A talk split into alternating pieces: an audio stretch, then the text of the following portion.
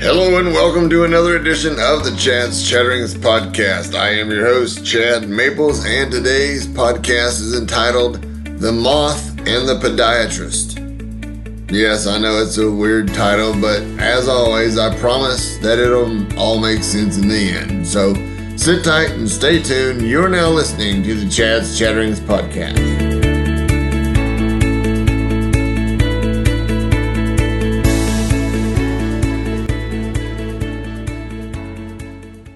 The story's been told of about a moth who went to see a podiatrist.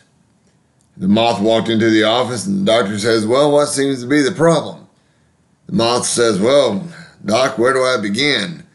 I, you know, work all day and I, I'm burned out at my job and I don't really know what I'm doing at my job anymore. I don't even know if my, my boss knows what I do anymore. All I know that he has he has power over me and that seems to bring him happiness. But I don't know what I'm doing. I just walk around in a malaise here and there and and at night, Doc, I, I lay in bed next to some old lady, uh, a lady that I once loved, Doc, and I, I, don't feel like my marriage is as strong as it used to be, and, and and things are just falling apart. You know, our daughter, she she fell in the cold of winter, and the cold took her down as it did many of us. And and then there's the issue with my son, and and I, I just don't feel like I'm close to him anymore. And needless to say, when I look into his eyes, I see that deep, dark stare of cowardice that I see in my own eyes. And I, I wish that I could just somehow convert my cowardice into courage and pull myself up from the deep dark and despair and loneliness that I feel every day. And the moth says, Doc, I, I feel like I'm a spider instead of a moth. And I'm just hanging on to the last thread of my everlasting existence. And the doctor says, Well, moth, man, you're in trouble, but you should be seeing a psychiatrist. And I'm a podiatrist. He said, Why on earth did you come to my office? And the moth said, Because the light was on. now, some of you are probably laughing at that story right now. And others of you are thinking, Why did you waste two minutes of my life telling me this story? Well, I told you, I promised in the beginning that I, it would all make sense in the end. So I'm going to make that up to you. So I hope you enjoyed the joke as much as I enjoyed telling it because it's one of my favorite jokes. This is one of those jokes that I, I call a time suck joke because it sucks time away from the people listening to it uh, because it, it is somewhat a surprising ending or an unexpected punchline. However, the more that I think about this story, it seems to be more of a modern day parable because I, I believe many people in life are like the moth in this story. Their world has been turned upside down by maybe one or more unfortunate events, and they don't know where to turn to, and they're willing to talk to anyone, uh, anyone that'll listen, even if that person is not qualified to help them with their problems. Back in the 80s and early 90s, the 900 phone numbers were very popular for a short time. Now, we're all familiar with 800 numbers that are toll free numbers, but 900 numbers would actually cost something to, to call these numbers. Now, the 900 numbers would typically run about $2 for the first minute and $1.95 for each additional minute, uh, depending on what number you called, and different 900 numbers had different rates. But in 1992, the Supreme Court ruled against 900 numbers that provided adult services, and as a result, it eventually killed the business. However, in the middle of this 900 number craze that was going on, someone established a 900 number that you could call if you just wanted to talk to somebody about your problems. And it wasn't established by a licensed therapist, but it was it assured the caller that if you called that number, they were willing to listen to whatever you had to say. They didn't promise to give expert and professional advice. They just promised to listen. And that was it. And as a result, they made a huge profit from people calling in just to have someone to listen. Some people are so desperately wanting someone to listen to them, even if that person is not capable of giving them professional advice. But there's another element to this story about the moth and the podiatrist, and that is the reason for the moth's visit.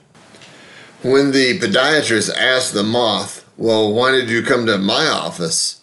The moth simply said, Because the light was on. The moth was simply doing what moths do every day and that is he was attracted to a light and he was hoping that he could find something or someone in the source of that light that would help him. And unfortunately, many people today do things because, well, because the light was on. And that they've always done it the same way and, and they continue to do things the same way.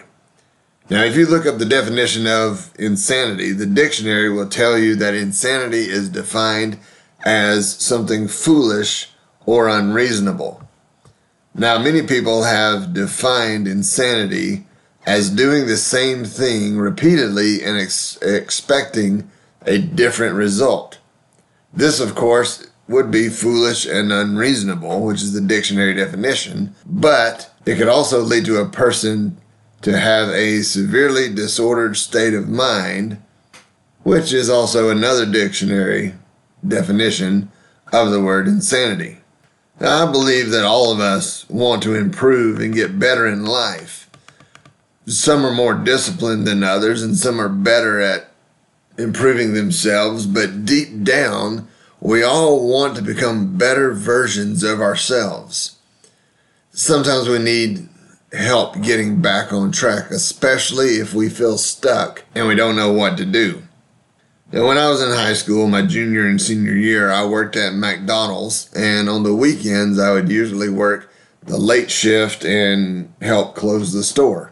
One particular night, I remember driving home and I took a wrong turn, and I was really convinced that I was still going in the wrong in, in the right direction. Now, this was long before GPS. I didn't have a cell phone. I didn't have anything, no way of looking up my location. But as I was driving down the road, uh, I thought, started thinking to myself, well, this is taking me a lot longer than, to get home than usual. And then I, I saw a guard shack in the middle of the road. And I said, well, I don't remember ever seeing that before. And I didn't increase or decrease my speed. I simply stayed on the speed I was going, and I went right past the guard shack.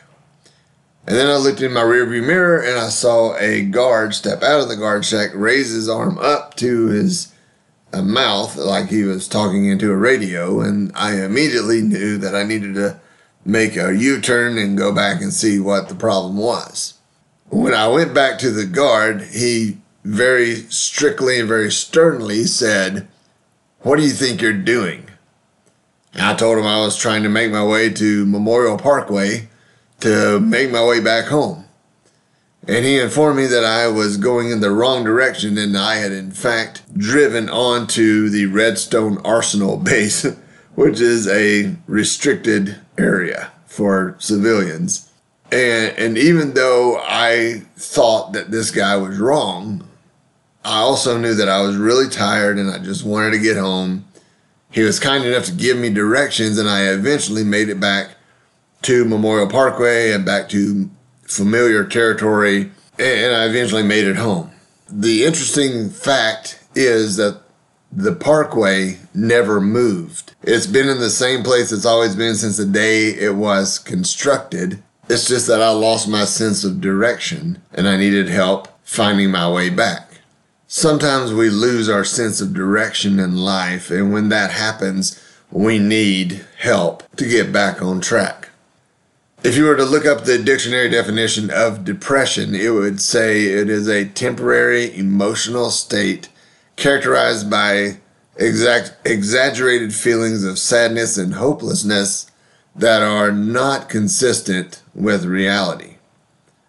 So the question we have to ask ourselves when we hit those temporary moments of depression in life is first of all how dark are the clouds? You know, there, there's four different clouds that I like to categorize here. There's downcast, discouragement, depression, and despair. Downcast is immediate and circumstantial, but it's only temporary. The, the psalmist would say, Why are you downcast, O my soul? And this could be just a bad day, and then tomorrow everything's better. But if downcast hangs around, it's going to lead to discouragement, which lasts longer than a day. And then discouragement will lead to depression. This is just a general negative outlook of, of life in general that may or may not apply to the situation that you're dealing with specifically. But this is a very serious situation because depression can lead to despair. And downcast is when you're having a bad day. Discouragement is when you're having a bad week or a bad month. Depression says, I don't know what's wrong and I can't seem to shake it.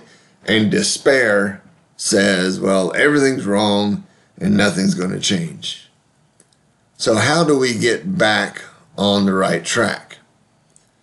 Well, first, we the, the first thing that we need to do is we need to admit that we're going in the wrong direction. And then the second thing we need to do is ask, what is a better path? How can I get myself turned around? And usually it's the opposite of what we're currently doing. If we can just do the opposite of what we're doing now when everything's wrong, that usually can get us back on track or at least in the right direction.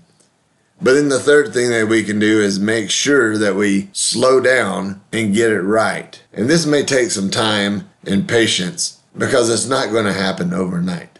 So, what are you putting your faith and your trust in today?